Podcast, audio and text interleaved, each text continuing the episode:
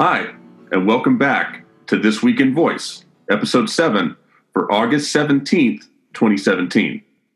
This Week in Voice is brought to you by Voice X P, blazing the trail in voice technology.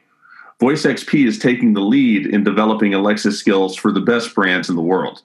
With Voice X P, all you have to do is say it to revolutionize your marketing strategy. Check these guys out at w w w dot voice x p dot com.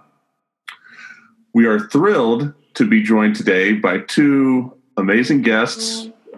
Our first one is Jess Thornhill. Jess, say hello. Yes, thanks very much. Uh, thanks for inviting me as well. Um, so yeah, I'm Jess. I'm a product manager at um, Lifebot, which is a voice startup currently in this uh, summer batch of Y Combinator. Um, so voice app, um, Lifebot's planning to become the only voice app that you ever need to complete daily activities with your voice. Um, so obviously there are so many different um, voice apps out there, fifteen thousand Alexa skills in the store, but people don't really know which ones to use, how to actually use them once they've enabled them. So we're trying to solve that problem by um, focusing on productivity and sort of daily tasks and becoming that one place, that one source of truth where everyone can go to um, to, to complete your daily activities. Uh, we just launched on the Alexa store two and a half weeks ago. So um, yeah, try us out and tell us what you think. Excellent. Thank you for that explanation. Thank you very much for sharing your time and your insight with us today. No problem. Our second guest is Brian Roemmele. Brian, say hello. Hello, everyone. Brian, thank you for joining us uh, once, once again this week. What is going on in your world? I, I preach the gospel of Multiplex each week. Uh, do you have a new issue out, or what? What are you? What, what's up with you? I'm feverishly writing the next issue. Um, I'm a little weird in my magazine. I actually do the August issue at the latest, uh, the latest date of the month. Uh, July was that way. I actually skipped over into August. Um, what I do is I uh, motivate myself throughout the month. But uh, I'm, I'm running a series of issues that are based on what I call voice-first protocols. These protocols extract what we're going to need to allow future A I or even current A I to understand humans better. Uh, and what this really means is A I as we have it now is using big data, and that's great. And that part is going to be, you know, wonderful. But to really understand humans, we have to create protocols of understanding. So I dig deep into psychology, uh, you know, human anatomy. I, I talk about Broca's area. Uh, I talk about um, all sorts of uh, advanced neurosciences on how we can understand humans better and codify that in A I. And the next issue will be a phenomenal leap forward in that. So it'll be my fifth uh, po- protocol I public- publicized. There are over two hundred. So I got a lot of issues to write. Excellent. Excellent. So we look forward to checking that out. I, I preach the gospel of Multiplex every week. You need to go to read multiplex dot com. You need to download the app. You need to subscribe, and then you will be smarter. Thank both of you for joining us today. Bradley, I gotta, I gotta preach a gospel here. Uh, Lifebot is an amazing product. Uh, anybody listening to my voice, go out and get it. Oscar and Jess and the team have put together something phenomenal. I think they've really captured this idea of sort of centralizing within one task uh, or, or one one skill to be able to build many tasks from that. So congratulations to them. I think it's doing phenomenal. So with that, we will get to the news. And our first story this week is from Google. Um, we had some interesting news come out yesterday and today about Amazon, which we'll get to in a minute, but this really uh, sent some shockwaves through the voice world that the Google Home device can now call phone numbers for free. Yes, it's a little bit limited. You can only call folks in your contacts, and you can call certain businesses, but still, this is a huge development. And Jess, I will start with you. What are your thoughts on the fact that you can now use Google Home to make phone calls? I think this is going to be really, really exciting. Um, They announced this back at Google I O in May, so I've been waiting for this to come live, so I'm really happy to be able to try it out. Um, I think to some extent this could, you could argue that it makes Google one step ahead of Amazon, because obviously Amazon Alexa has the feature where you can call, but it's only limited to other Echo devices. So um, if you have a contact that doesn't have an Echo, you can't call them, whereas here you can actually call people in your phone book. Um, So I think that's going to be really interesting to play out. And I think the fact that it's free over Wi-Fi um, is going to be so easy. And also um, the fact that Google can actually recognize different voices means that you don't even have to specify whose contacts it is. So if you say, uh, okay, Google, call dad, it will know that it's your dad and not someone else in your family's dad, which should definitely um, help a few things, help people out. Um, so I think a lot of people are going to argue that maybe this puts uh, Google like one step ahead of Amazon. But actually, I think what's going to be really interesting is um, the idea of these smart devices in the home becoming the new sort of house telephone, and this replacing your in-home telephone. And um, whilst this allows Google to become your sort of new home telephone, the limitations at the moment um, are that you can't actually call your home another home device.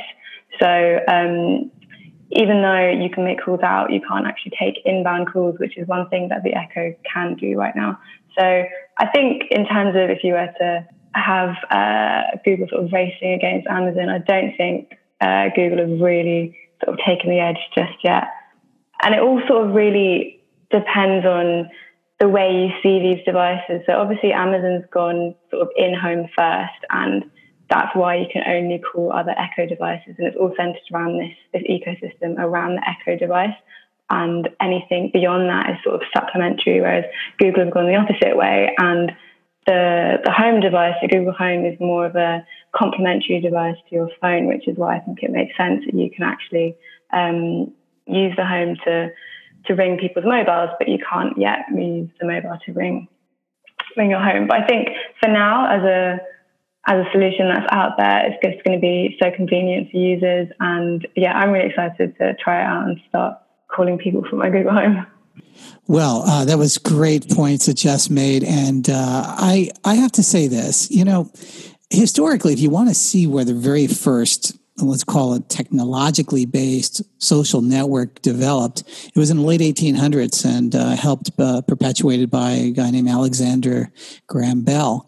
The phone was the very first social network, and a lot of people don't see that through this lens. So if we really kind of look at that sort of lens and we move forward, uh, it is absolutely critically important that any voice-first device uses something like uh, the telephone system, if you will. Of, of course, it's a reasonable, reasonable facsimile to the telephone, but like Jess said, this is the replacement for the home telephone. And it only went away because the technology that drove that and its use case diminished with the cellular phone. And some critics, and maybe what people who are not watching very closely, be like yawning and saying, oh, big deal, you can make calls on it. What we're not really seeing is that we're connecting people, especially people within our inner circles. Social networks are always concentric circles, right? The most inner circle is generally relegated to family and friends and, and, and close uh, colleagues. And to, the ability to send short bursts of vocal messages or translated messages via a voice assistant, which is the complementary part of this that I'm predicting will come very, very soon. And there'll be different filters that one may have that will make using that sort of complementary aspect of uh, speech to text and back to speech. This sort of social network is intimate, it's instantaneous, and it's vital and vibrant. And so, yes, the the very early stage is, you know, if if you look at the commercials that Google made, they're very effective. They're people, their hands are full and they need to call a plumber, or, you know, they're locked out of their house and some young male uh, sticks their head through the doggy door and says, call a locksmith, right? These are these are great. And and and it shows some of the sort of knee-jerk reactions and where these things are going. But where I'm predicting is that, of course, everything the f- home phone and the cellular phone was doing, but something else entirely, and that is building the binds of a so- social network. So uh, I see this as a very, very powerful move for Google. I think it's going to be a phenomenal uh, aspect to sell uh, more Google Home devices. There's a lot of things I would probably do to improve the experience. Jess brought some of those things up. And I think uh, slowly but surely they'll get there. But right now, I would say Google is about neck and neck uh, to to uh, to where Amazon is in the communication skill vis-a-vis a phone-like device, if that makes sense. It feels like it is the first week where Google has had a decisive victory over Amazon since we've started doing this show. And yeah, we'll talk about the S D K and we'll talk about the Amazon stuff in a minute, but this this was a huge deal. And it's also interesting to consider it in terms of further erosion of the smartphone.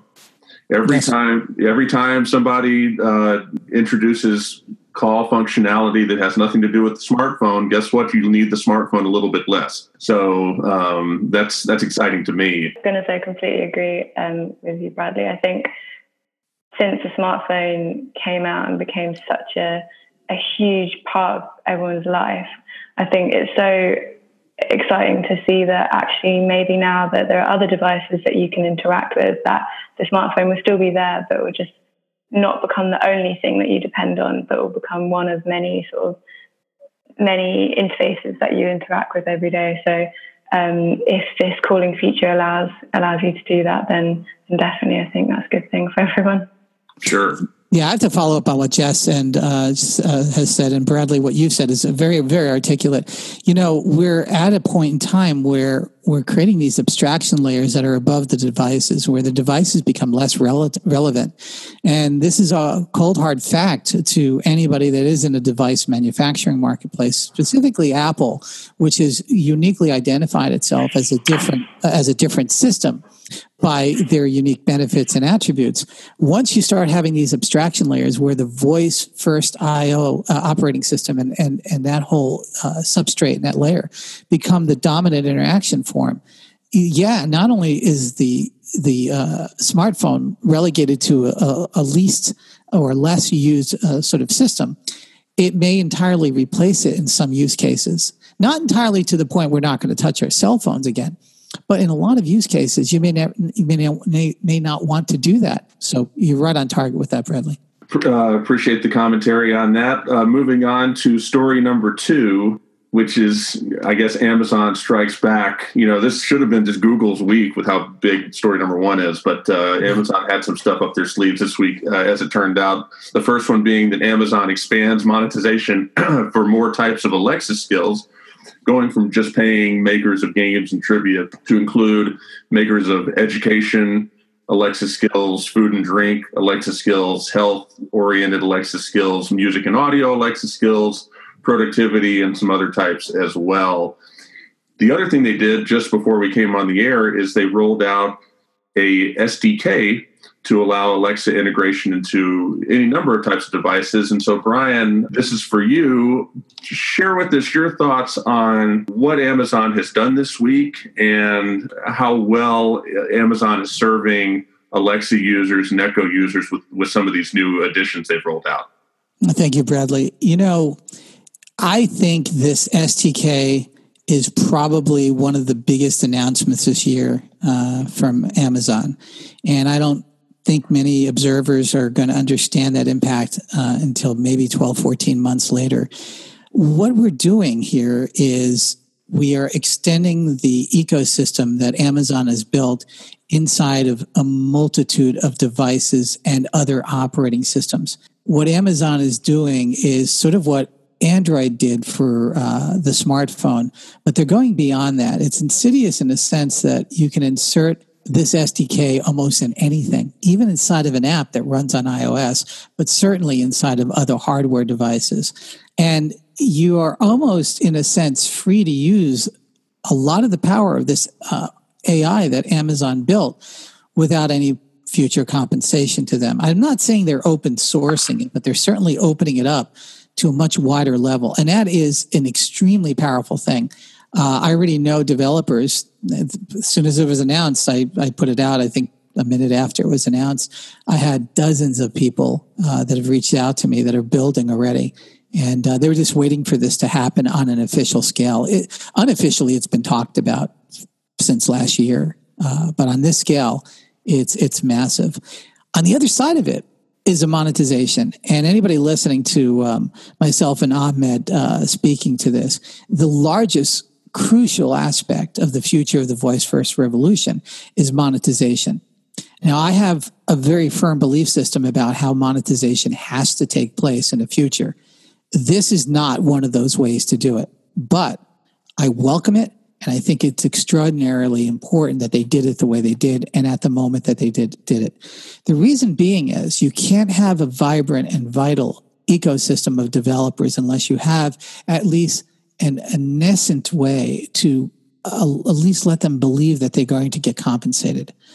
And today that compensation, I know Ahmed would probably not feel very good about this. I don't also, to some degree, is being chose by so, sort of an opaque sort of process that's centrally decided based on something that's not very clear. Yeah, so it's it, a black box. It is a black box. And, you know, that is going to start opening up. I have some knowledge of how that's being, that how that's being sort of uh, doled out. I, my personal insight to people inside of the Uh, Alexa team is to open this up and do it as soon as possible. The black box aspect of this is not good uh, for for the community, and and uh, it only will have a a injurious side effect and the long arc of this. But I don't want to negate the positiveness of them actually recognizing that there's a value to the developer community. And the sort of work that Jess and her team are, are, are doing, they deserve to get compensated. They deserve to get a piece of the pie. However, that's being determined uh, to at least partially fund what they're doing. What one needs to do is to go back to the first order. And the first order is, what are we building? What we're building is neuronal connections. And I'm not trying to find fancy words. I'm not trying to make this more glorified. Is this, in fact, what we're doing when we're building a skill or an app or whatever you want to call it. And what that means is they become interdependent upon each other. And they become inter, and the O S, if you will, becomes interdependent upon these neuronal connections. At some point, just like the human being, the D N A and the hard wiring becomes inseparable from the learned life experiences and the paradigm that human operates under. I use these analogies because those are the analogies we must use to understand where this is going. I gave you a shout out in uh, the most recent episode of Voice First Roundtable where I interviewed Adam Marchik, by the way. I mentioned you oh. in the exact oh, thought process, um, which is very interesting. Jess, your thoughts on Amazon's developments? So this news that we're, more developers are getting paid for different categories is, uh, for us at Lifebot, obviously quite uh, interesting because we now fall under one of the categories that Um, Amazon are paying out for, so under productivity. Um, like you said, this black box is, is a bit confusing in terms of understanding where where Amazon are coming from and how they're calculating it, because um, we've spoken to other developers in our community, and um, the the money that's being sort of doled out does seem to be sort of, um, well, we can't understand the calculations. It does look like Amazon is sort of sprinkling money where they where they feel that uh, it's most uh, deserved, hopefully. Um, and but it is really uh, encouraging as developers to see that um, they are sort of rewarding the most popular apps, but also the apps that hopefully they think have the most potential to become popular with users. I've heard some of the, these episodes before, and I know that monetization, as you said, Brian, is quite a hotly debated uh, topic here. And um, I think Amazon paying developers for their skills could be a really important turning point in the way that apps become monetized, hopefully in the in the short future. Because if you look at the Alexa skills store today, of the fifteen thousand apps, it's arguable that actually um, many or most of them aren't really ready to be monetized yet, because the popular ones aren't necessarily skills that people would pay for. So if you take, for example, one of the most popular skills, which are Um, sleep sounds, so things like playing thunderstorm noises in the background, I'm not sure how you'd ever charge people for that. Um, and there's this massive divide between the apps that have potential and that are sort of complex and rich in features but don't have the users, and then the apps that are massively popular but often seem more as more as gimmicks, and they are much harder to charge for um, and sort of make money from as developers compared to those that that are perhaps more more complex. So I think By by paying um, developers to create uh, apps that people want to use and that apps that are popular, will hopefully mean that we'll start to see a sort of shift and an improvement in the quality of the apps that become um, available and the apps that are created, because uh, developers would be incentivized to create popular apps, but also apps that um, users come back to.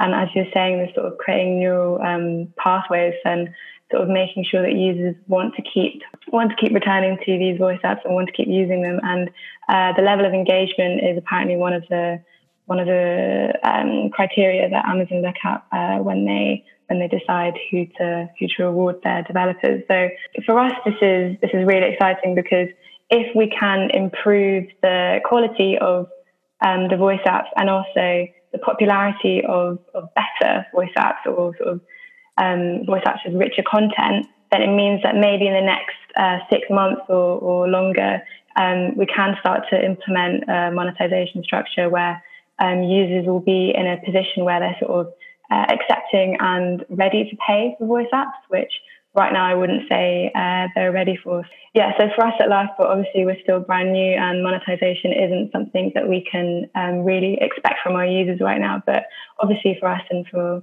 for most developers out there, that's something that we'd like to think about in the future. It is a double-edged sword. It's it's exciting that they've expanded this and, and they recognize that people need to get paid. Um, it is frustrating on the same hand to, uh, to see the... Um, frankly, the flat-out unwillingness to talk about or even contemplate allowing developers to charge for Alexa skills. And I'm sure there's debates going on at Amazon about this, but, um, you know, hopefully what we find out in the coming months is that Amazon has put a lot of money into this, and there's companies that are making, you know, like Earplay is a great example, or like Lifebot, you know, with what you guys are doing, Jess, that are getting well compensated, because if that does not happen, then investment's going to stop flowing into companies that could make uh, really valuable audio skills, and and uh, the whole thing will sort of grind to a halt. So we'll see what happens, and uh, appreciate y'all's comment commentary on that. Story number three this week is very interesting. A former Microsoft executive basically giving a talk, uh, you know, and, and as executives like to do, uh, in about ten thousand more words than was necessary, Uh, saying we blew it with Cortana. Um, and it's, what's interesting about his uh, recount is that uh, he's talking about how, you know, in sort of an arrogant fashion, how Alexa was not very good um, and Cortana was way better. And then uh, we just uh, didn't take it seriously, and now we're living in a world where it's just nothing but Alexa everywhere. What did you take away from this commentary that this person provided us? I, you know, Bradley, this has kind of been the arc of my life story, watching all this unfold. I, I can go as as far back as Nuance. Uh, Nuance had the opportunity to dominate the voice first market. And a lot of it was, you know, I, I don't want to put anybody's thinking down, but it, it, a lot of it has to do with what I call constrained thinking, or what Steve Jobs would call uh, engineering thinking. And what this really means is that if you were to just allow the technicians and engineers to control the future arc of technology, it will probably never be deployed. Uh, Steve Jobs famously walked into the Palo Alto Research Center, ten years of windowing environments and icons and this modern computer interface. And he said, why isn't this out? Why aren't you selling this? You're Xerox. You have millions of customers. He said, it's not ready yet. He goes, what the heck? It's ready. And he stole it openly with the knowledge of Xerox. They were an investor in Apple at the time. And uh, we're still in that wake. Our, our, our smartphones are a direct descendant Uh, of the Xerox Alto system. And of course, all modern computers are. We're in the same boat with voice first right now. I can't stress this enough.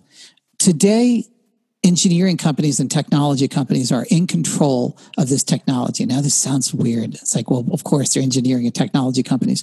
The people leading it are thinking like engineers and technologists, and they're not seeing how this could be really utilized within people's lives.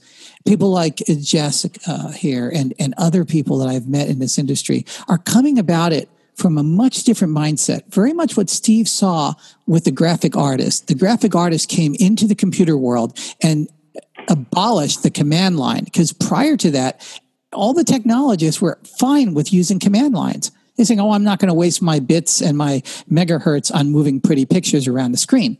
And if we let those folks control that technology, as if like we're going to stop them, but I'm saying if leaders didn't take over, we would still be using command lines today. And the individuals that were involved in Cortana always saw it as an appendage to the operating system. But what do you think, Jess? You, you're seeing this from another point of view. Do you see some of the same things I'm seeing? Yeah, actually, I do really agree with you. I think what it looks like Microsoft didn't do well was just they didn't think about users in the right way and why people would want to use voice assistants and the importance and the potential of that technology as being more than just sort of an add-on that you'd add to, to your normal operating system. Um, and I think the fact that Amazon sort of took a step back, thought, okay, let's look at the family, let's look at the household. Where can we sort of help them and put a, an A I assistant within the center of a household to make people's lives easier? And that's exactly what they've done. And now everyone wants to use Alexa, and people are barely even aware that Cortana is is a thing.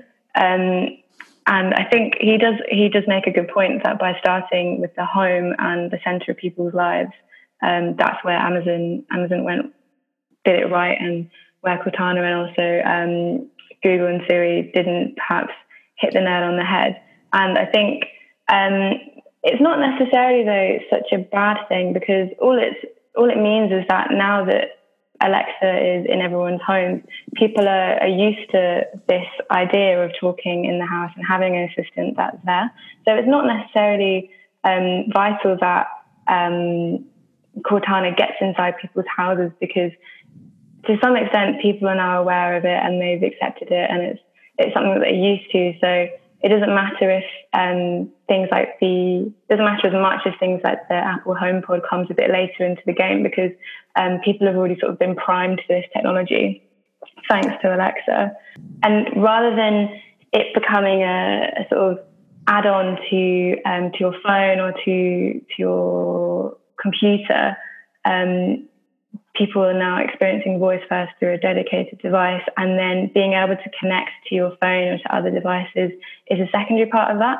Or at least that's what we're seeing seeing with Alexa, that it comes, it's sort of it's your Echo first in your in your house, and then you can look elsewhere and sort of connect that to to your other devices. And that's especially what we're seeing with our um, our skill for for Alexa, that people are so used to using it in their house, and the next thing they want is to then be able to access it through through other devices, through phones and through through a mobile app or something like that, rather than the other way around. And I think um, that's going to be, that's, that's a really great strategy that Amazon employed. And I think that is what sets it a, a bit ahead of, of Cortana and the others. Episode seven of This Week in Voice is brought to you by Voice X P, blazing the trail in voice technology. Voice X P is taking the lead in developing Alexa skills for some of the very best brands in the world. And I can tell you, if you like what we're doing with This Week in Voice, if you enjoy listening to the show every week, if you like what we're doing with the Voice First Roundtable, and you like listening to interviews with some of the best and brightest minds doing interesting work in such an interesting field that is Voice First development, you really owe it to yourself to check out Voice X P. These guys are doing amazing work. Look up Bob Stolzberg, reach out to him. Find out how Voice X P can help you build an Alexa skill that will take your organization and take your business further. We are so grateful to them for being the exclusive sponsor of This Week in Voice, the exclusive sponsor of the Voice First Roundtable, and we encourage you to check them out at your convenience and support the company that's supporting the Voice First community.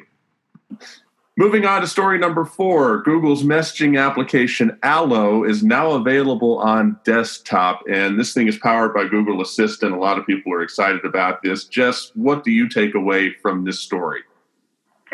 Um, so I'd like to take this from sort of personal user perspective of Google Allo, and just um, fundamentally, I think I can see what Google are trying to do with Google Allo, and I understand the concept, and um, it's a really good thing that Allo now allows Google Assistant to sort of be available anywhere, and you don't need um, to access Google Assistant through Google Home or through a Pixel device or one of the later Google devices. And you can have an iPhone and still get access to Google Assistant.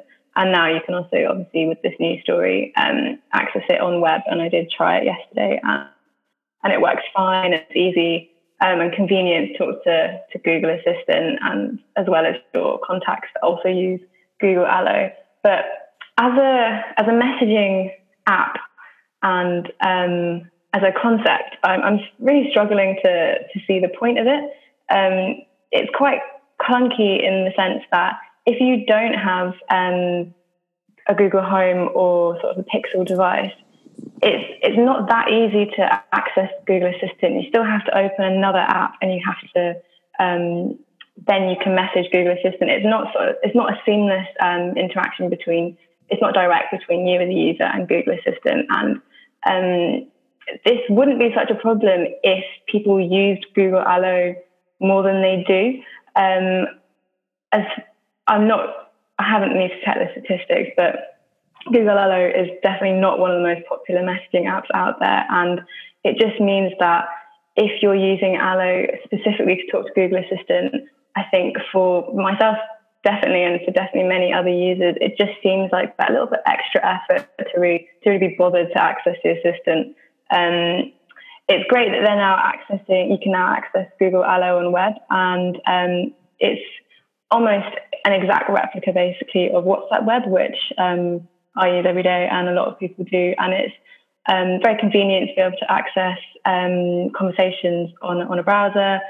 I think it's good that um, Google have I've taken the step to put it on web, but I think I think Google really needs to think of sort of another way to get Google Assistant more more prominent. Um, the problem with Google is, well, not a problem, but one of the issues is that unlike Alexa or Siri, where there's this one brand, there's this one sort of identity that people associate with, um, Google Assistant doesn't really have that in the same way. You've got so many different parts of Google that have all got these A I um, qualities.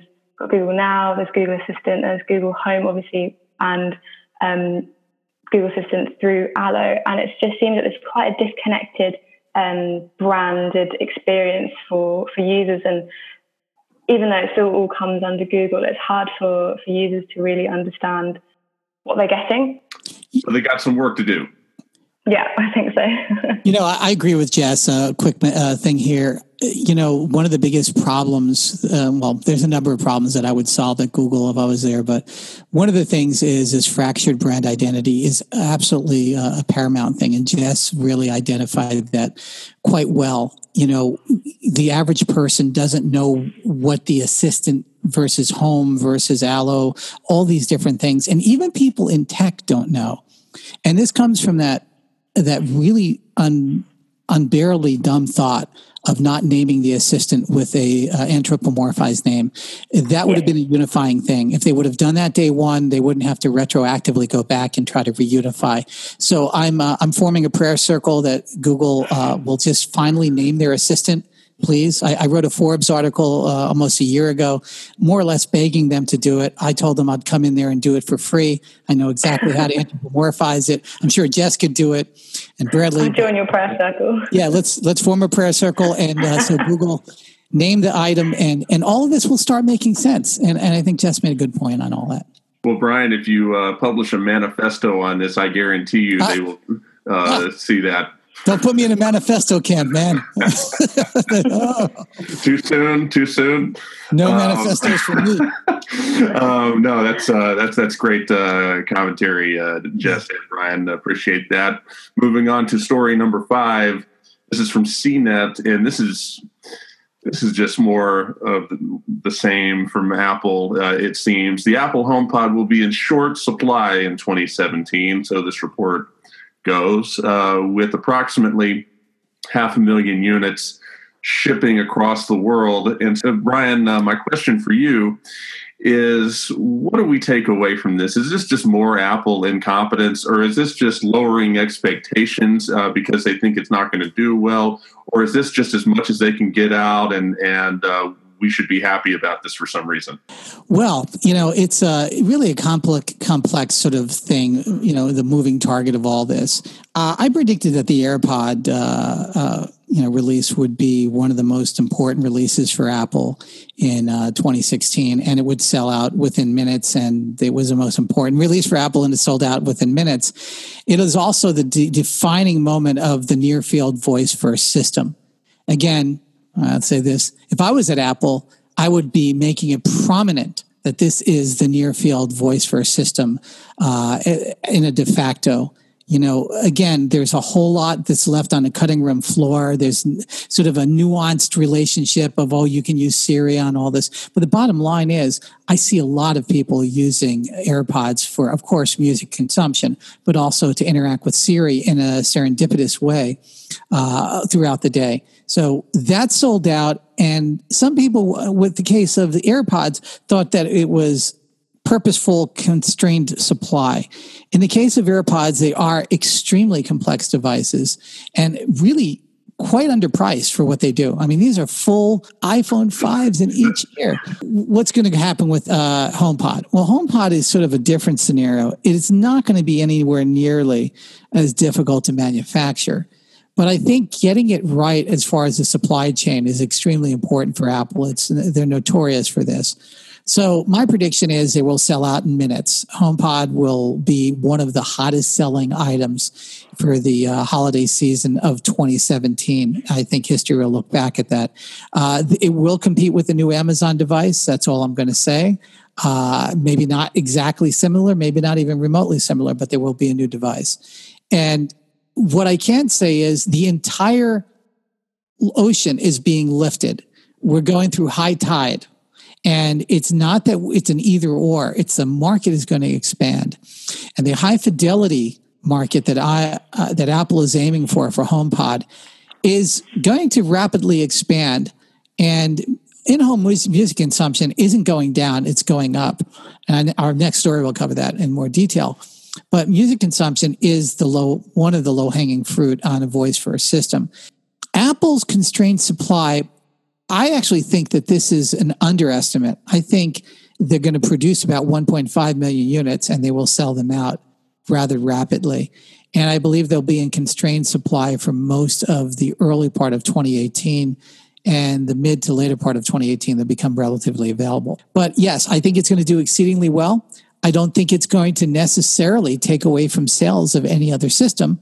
In fact, I think all of the systems in the marketplace are going to self-fortify, even the ones that are not as popular. So but it's just a rapid expansion of the market. Yeah, Brian, I'm not convinced Got to twist your at, arm. At, at the uh, optimism on this. You know, as I've, as I've said before on this podcast, I don't like the price. I don't like how it was explained uh, at Apple's press event. Um, I don't like how late it's coming out relative to when it was announced. And the whole premise of Tim Cook being C E O of Apple, uh, a supply chain guy, very obviously super sharp guy, is that this type of thing wouldn't happen. And so you have to draw the conclusion when you have a supply chain logistics-oriented C E O and you see a report like this, that this is intentional, that there's intentional short supply. And, I, you know, maybe there is or maybe there isn't, but that's the uh, logical conclusion to reach. And so if that's the game they want to play, maybe that's the way to sell a bunch at three hundred fifty bucks. But uh, Amazon's not just going to sit there uh, and let it happen. And I do disagree slightly with the idea that these will not compete. Uh, one thing we know is that, and I forget whose report it was, but there is incredible overlap between Amazon Prime subscribers and I believe it's people who frequent Apple stores on a regular yeah. basis. Yeah, it's a very good study, actually. And um, and so these people are not, uh, you know, again, as we talked about before, three hundred fifty bucks is three hundred fifty bucks. And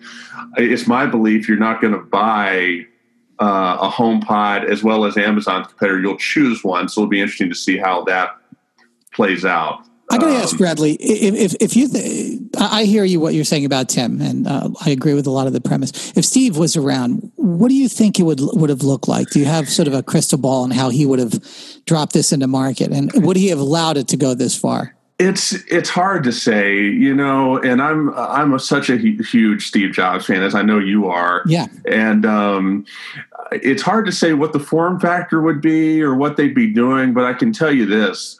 The complacency, the laziness, the the lack of urgency across all phases of Apple right now would not exist.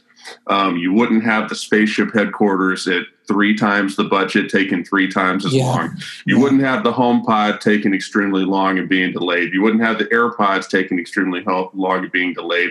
You wouldn't have any questions about leaks. He would have erased that uh, as far as the iPhone goes. How about go the murky? How about the murky message on what Siri is and what HomePod is and what AirPods are? Do you think Steve would have really articulated that like a laser beam? Um, it would have been better because uh, it, it wouldn't have been worse. Um, yeah. and so, um, and you know, it couldn't it, be worse. yeah. So, you know, I'm, and, and I hate to, you know, I, Apple does so many things right. And, and I, I, I want to celebrate what they do, but, uh, you know, they just, um, they, they got some cultural problems. They've got some things they got to figure out, and it's bleeding over into now their voice endeavors. Um, and this article is just a, a, another example. Yeah. Moving on to story number six. This uh, report that came out this week describes the percentage uh, that different people use their smart speakers. And very interestingly, number one is consuming audio content. Jess, what did you take away from this report? Um, so for us, it, it wasn't really anything anything new. Um, I think it's quite uh, a known fact that people are predominantly using their smart speakers, whether that's Google Home or Alexa or anything else, Um, to listen to music. And actually, uh, last week, we conducted a survey with our own users, and we interviewed about two hundred of them. And uh, one of the questions we asked was, do you use your Alexa device every day? And if you do, what do you use it for? Um, and of the people that said yes, uh, our results are pretty similar to this, to this article, actually. Um, number one um, thing that people used was music. And then we had weather, Uh, news, so whether that was the flash briefings or another sort of news skill, um, and then smart home uh, device uh, management. So I think um, not that surprising to see that music is is the main feature, and I think um, that's probably explained because that's not a, a new a new use case for a speaker, um, and users and people are probably more comfortable um, sticking at first with what they know, and uh, using a, a speaker to listen to music. And it is definitely very easy to say, um, okay, Google, play me this playlist on Spotify or whatever, and it can go ahead and do that.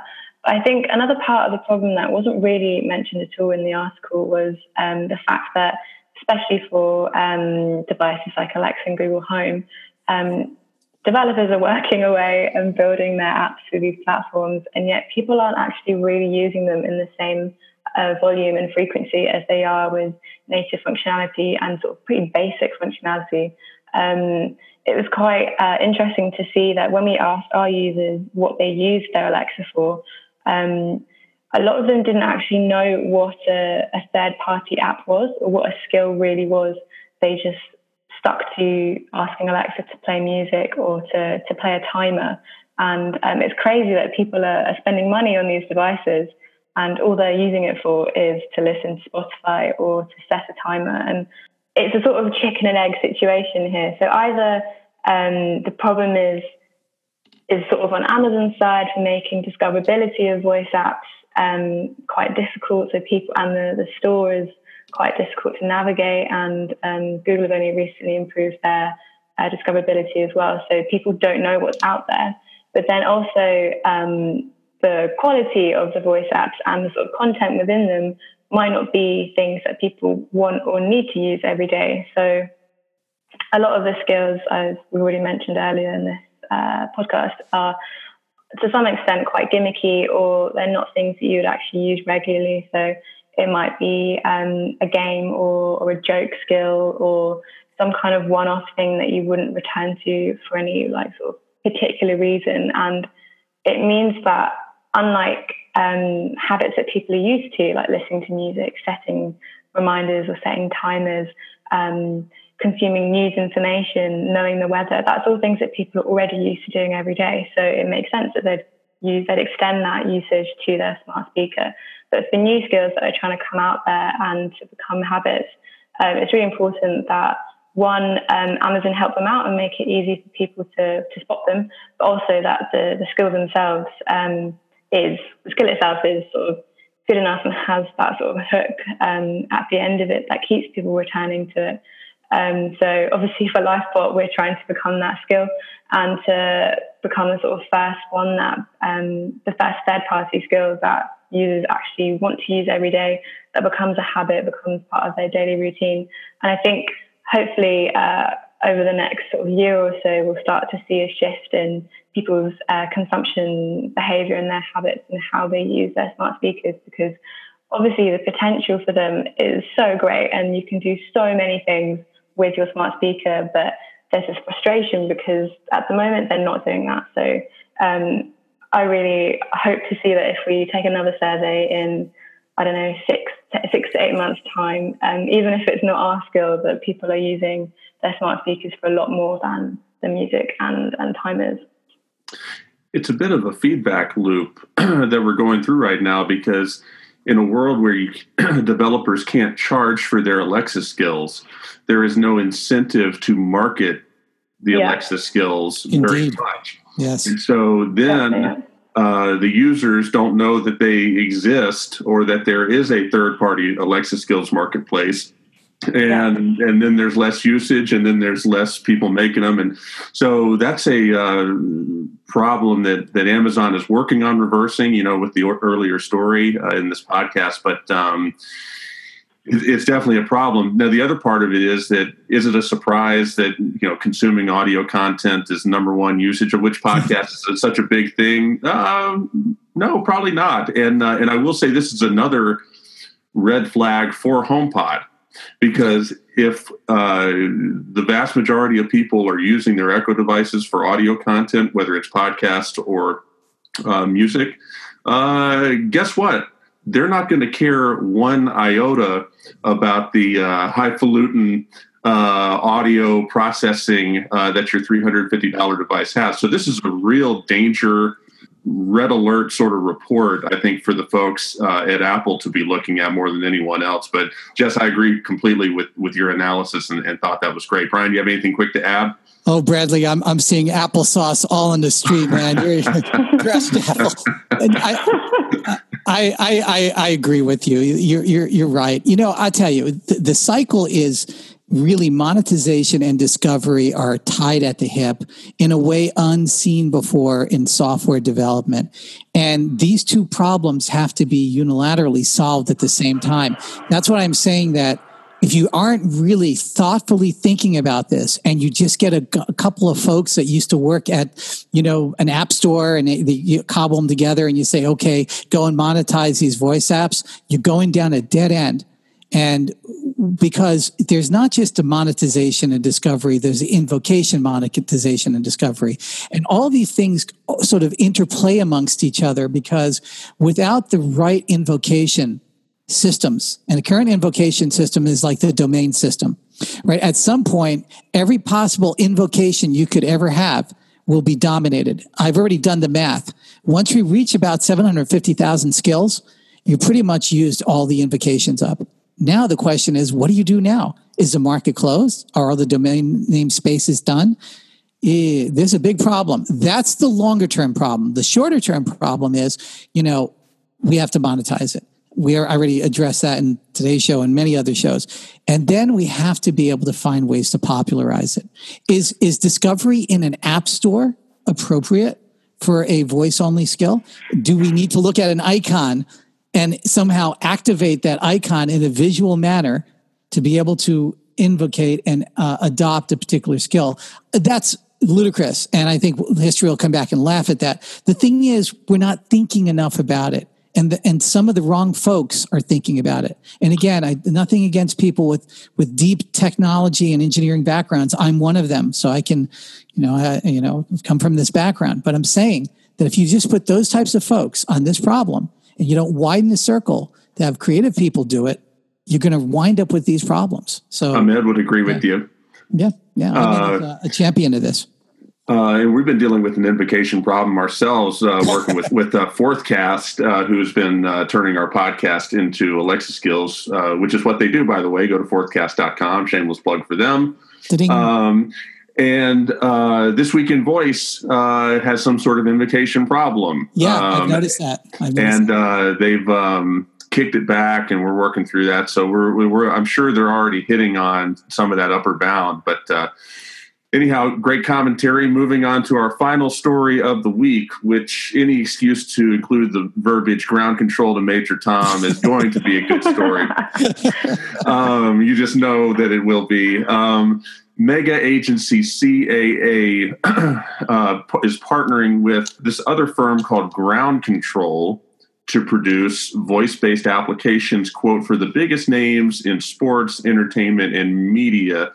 And Jess, since this is the last story, I'll start with you, and then Brian, get your get your commentary as well. But is this where we're headed? Jess, what did you take away from this with regards to the, what this agency is trying to do? Um, yeah, I do agree. I think hopefully very soon every brand, every big brand is going to recognise that they need to have some presence in voice. And I think what um, Ground Control are trying to do in terms of getting um, away from this mechanical voice that people are hearing with Alexa and Google and other voice assistants is, is definitely a good thing. Um, lots of users complain about um, Alexa's voice and Google Assistant's voice and how it sounds like a robot. They don't really understand some of the things it's saying. And I'm sure if you could listen to your favourite um, celebrity uh, actually talking in your house, I think one of the examples I was saying was if you could have your favourite sports Um, personality sort of emceeing a, a trivia night in your home, then surely that would be a better experience for you um, as opposed to Alexa. Um, the article wasn't too clear on what their, their physical plans are to actually um, develop a sort of platform, but it is definitely something that more and more um, developers are starting to look into, and this is going to be um, really exciting to see what they manage to develop. And one uh, startup I would actually like to I sort of mention is uh, another startup within Y Combinator this year called Lifebot, and they're doing some incredible things right now with voice, and um, they've actually created this technology that can replicate a human's voice, um, and all they need is a couple minutes of audio from you, and they can actually um, simulate your voice, and you can make it say anything you want. Uh, no, I have, and, I have gone to their website. It's funny yeah. you mentioned them. That is yeah. one of the spookiest... Yeah. craziest things. Brian, do you know what Jess is talking about? Absolutely. I, I know some of the founders here. I know some of the technologists, and uh, I can tell you that is just the beginning. And um, I, I can jump in with a little bit about it. But what I what I can tell you is this, and I got to be careful. I, I'm in Southern California, and I'm I've had a lot of meetings in with Hollywood studios concerning voice over the last two years, and I, I may or may not know directly about this C A A thing. What I can tell you is this. We are going to see a Cambrian explosion of talent that is going to come through these systems. And it's going to completely change a lot of critics' views on how dimensional this is going to be in people's lives. And Jess brilliantly touched upon some of this about bringing certain personalities into the home and having them interact. I will tell you that it will go there and then some. And the groundwork has already been laid down. Fortunately, some very astute individuals in Hollywood, uh, I started conversing with them, well, it's actually over three years ago. Uh, we started working out the proto contracts of what it will look like for talent to extend their uh, talent into these sort of artificial environments where their voice is being either live Uh, captured or simulated with a voice synthesizer. And they have the groundbreaking contracts, and C A A is representing a lot of the talent and that will be coming into this. And I can tell you this, don't be very surprised if a Hollywood studio comes out with their entire voice-first device built from the ground up with absolutely no help from Apple, Amazon, or Google. Don't be surprised if that happens. That's all I'm going to say. Uh, yeah, it, it, it is it is not being ignored. It is not going to be ceded to, to just a group of startups. I can tell you that. Um, and it's nothing against startups or anything. I'm very pro-startup. I'm just saying that the individuals that I know in Hollywood are well aware of this. I take some responsibility for notifying a few of them of how potentially dangerous it is if they don't control the narrative on their own talent, and uh, they're in front of it. So we'll start seeing some of that sort of unravel. And the C A A notice is the very first shot in that uh, in that battle. Um, but I think I think within a year from now, we are going to be absolutely thunderstruck by some of the things that are going to be coming out. And again, I, I, I'm, I'm preaching this constantly. We're going to have a big, wide open market. It's not going to be Android versus Apple, iOS. It's not going to be P C versus Mac. People are going to have a lot of really good reasons to own a multitude of devices. And when Hollywood gets done with it, they're going to create a new reason to own one of these devices. Let's put it that way. Mm. Excellent analysis. Uh, Jess and Brian, thank you very, very much for setting your time aside this week and That's for right. share, sharing your insights and your experience uh, with not just me, but the audience as well. It was a Thanks pleasure. I, yeah. I hope to hear Jess back on the microphone because this has been astounding.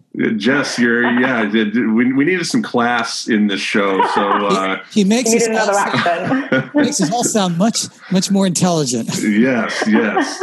Um, Jess, you're very appreciated. And Thank Brian, you, you are as well. Um, Thank you. Thanks, Brad. For episode seven, August seventeenth, twenty seventeen of This Week in Voice, thank you for listening. And until next time.